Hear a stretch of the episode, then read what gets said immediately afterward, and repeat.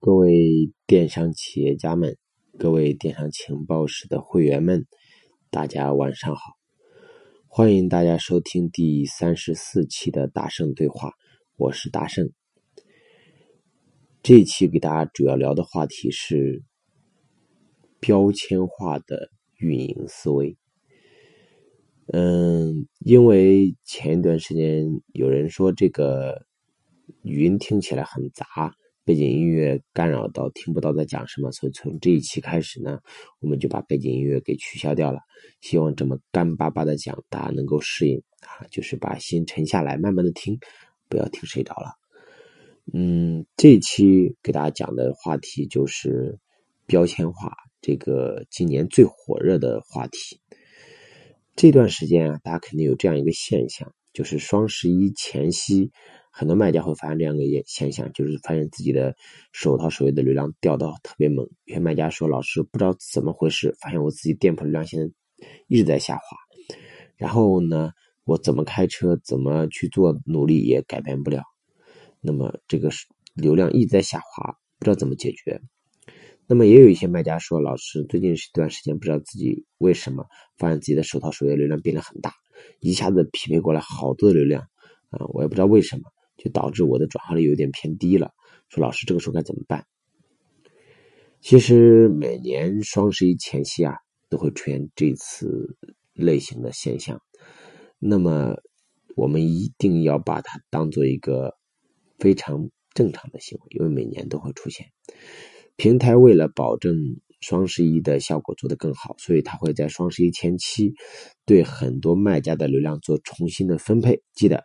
这个分配跟你的运营能力好坏是没有必然的关系的，是平台进行的强势分配，他会把一些卖家的流量强行的抽走，然后匹配给相应的卖家，就是为了保证那些入会场的卖家会做得更好一点。所以这个时候，如果你的流量突然间变得很多了啊，这一类卖家你要及时的做促销，及时的去做这部分流量的溢价。然后把你的整个手淘流量给稳住。那如果你的流量出现下跌了呢？那你一定要分析到底是哪些维度下跌，什么原因下跌？是不是因为你的店铺的产品力出现了下滑，或者你最近没有在大盘的上升点上去？所以你要去做这些思考。那么你会发现，今年是一个很特殊的一年。为什么说很特殊呢？因为今年的流量分配有的时候。不由我们，就流量来了，你也不知道为什么来了；走了，你也不知道为什么走了。尤其是手套首页的流量分配是非常的随机的，它是按照系统进行自动匹配的。它不是因为你的直通车开的很好，或者你的运营水平很高，就一定可以拿到很多手套流量；也不是说你的广告位砸的很猛，你的免费流量就一定变得很多。所以今年的流量分配是一个很大的变化。那么这个变化的主题就是标签化。就是今年的流量分配啊，主要是跟标签有关系，所以说你会打标签，你的流量上升速度就会很快。那么你要让这个流量跟你建立了标签关系，那么你就很容易获得展现。大家不信的话，可以去做一个动作，你打开你的手机，去随便的搜索一个关键词，然后任意往下滑几屏，点开一个宝贝，你点开宝贝之后，看这个宝贝一眼。然后浏览一下，然后再返回到首页，再搜索这个相关的关键词，你就会发现你看过那个宝贝是排到最前面去的。那么这个行为呢，就是说明你刚才浏览这个宝贝，给这个宝贝建立了一种关系，这个就是行为标签。当你给他建立这种行为标签的时候，淘宝就会认为这个系统。就淘宝这个系统就会误认为你是有可能感兴趣这个宝贝的，所以说它会优先匹配你在最前面展示。所以今年的很多流量呢是按照标签来进行分配的，所以你越会打标签，你的流量就会越多。所以有些卖家。就过来反映说：“老师，我看到一种店铺，我百思不得其解。那个店铺也没开什么直通车，也没做什么付费流量，就发现他的手套首页流量特别特别大，而且一直在往上上升。我想不明白他是怎么做到的。其实很多卖家就是用一些黑搜，或者是强行的打一些标签，就可以让你的手套流量变得很大。那么标签到底该怎么打呢？首先我们要明白标签分几种。那么大家认为淘宝系统是怎么分标签的呢？标签分几种呢？其实标签大概分这样几种。第一种叫做店铺标签，店铺标签是决定了你全店的免费流量的分配。第二个是宝贝标签，宝贝标签主要是决定了你的手淘搜索的流量，还有你这个宝贝所能够带来的相关的排名。而除了宝贝标签以外，平台还分了一种叫做行为标签。什么叫行为标签呢？行为标签就是你，比如说看过这个宝贝，浏览这宝贝了，然后收藏了、关注了，这个叫做行为标签，是你一种行为。那么行为标签分两种，一种是已经产生了长期的行为的，或者已经产生牢固行为的这种标签，还有一种是临时标签，啊，就是即时标签，就。偶尔有这种行为，而不是频次很多的，那么淘宝也会这么分。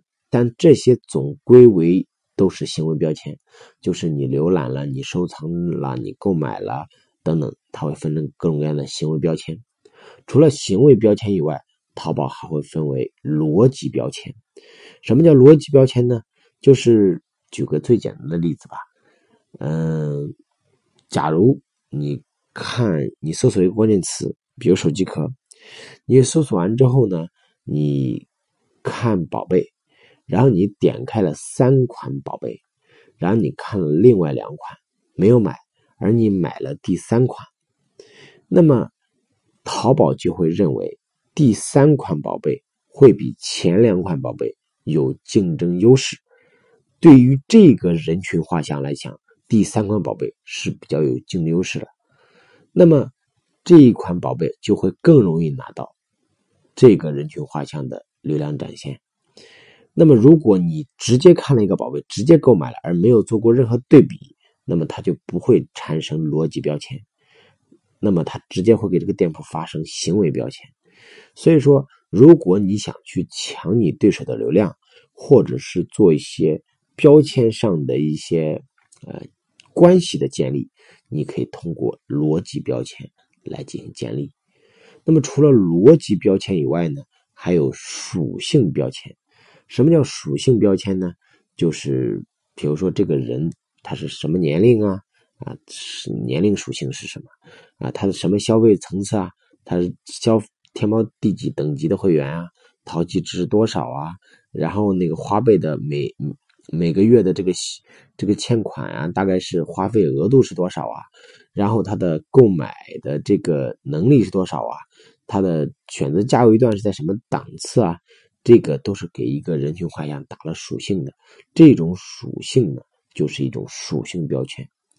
那么你会发现，平台会通过这些标签，把它分为宝贝的标签、店铺的标签、人的标签和行为的标签、逻辑的标签。通过这一系列的标签。把我们和我们的竞争对手、和平台的关系、和客户的关系、和宝贝的关系、和关键词的关系全部组合起来，那么这个时候流量就发生了神奇的变化。也就是说，如果你要想获得一个比较好的流量，你要学会运用这些标签之间的关系。那么，OK，店铺的标签是由什么决定的？宝贝的标签又有什么决定？人群的标签到底跟我们是怎么样建立关系的？你和你对手的逻辑标签又是怎么产生关联的？行为标签到底怎么样做才可以拿到更多的手淘首页的流量？那么这些问题大家思考一下，我们下一期的时候给大家来逐一解释一下。这些标签最底层的一些算法是什么？今天的语音呢就到此结束，大家晚安。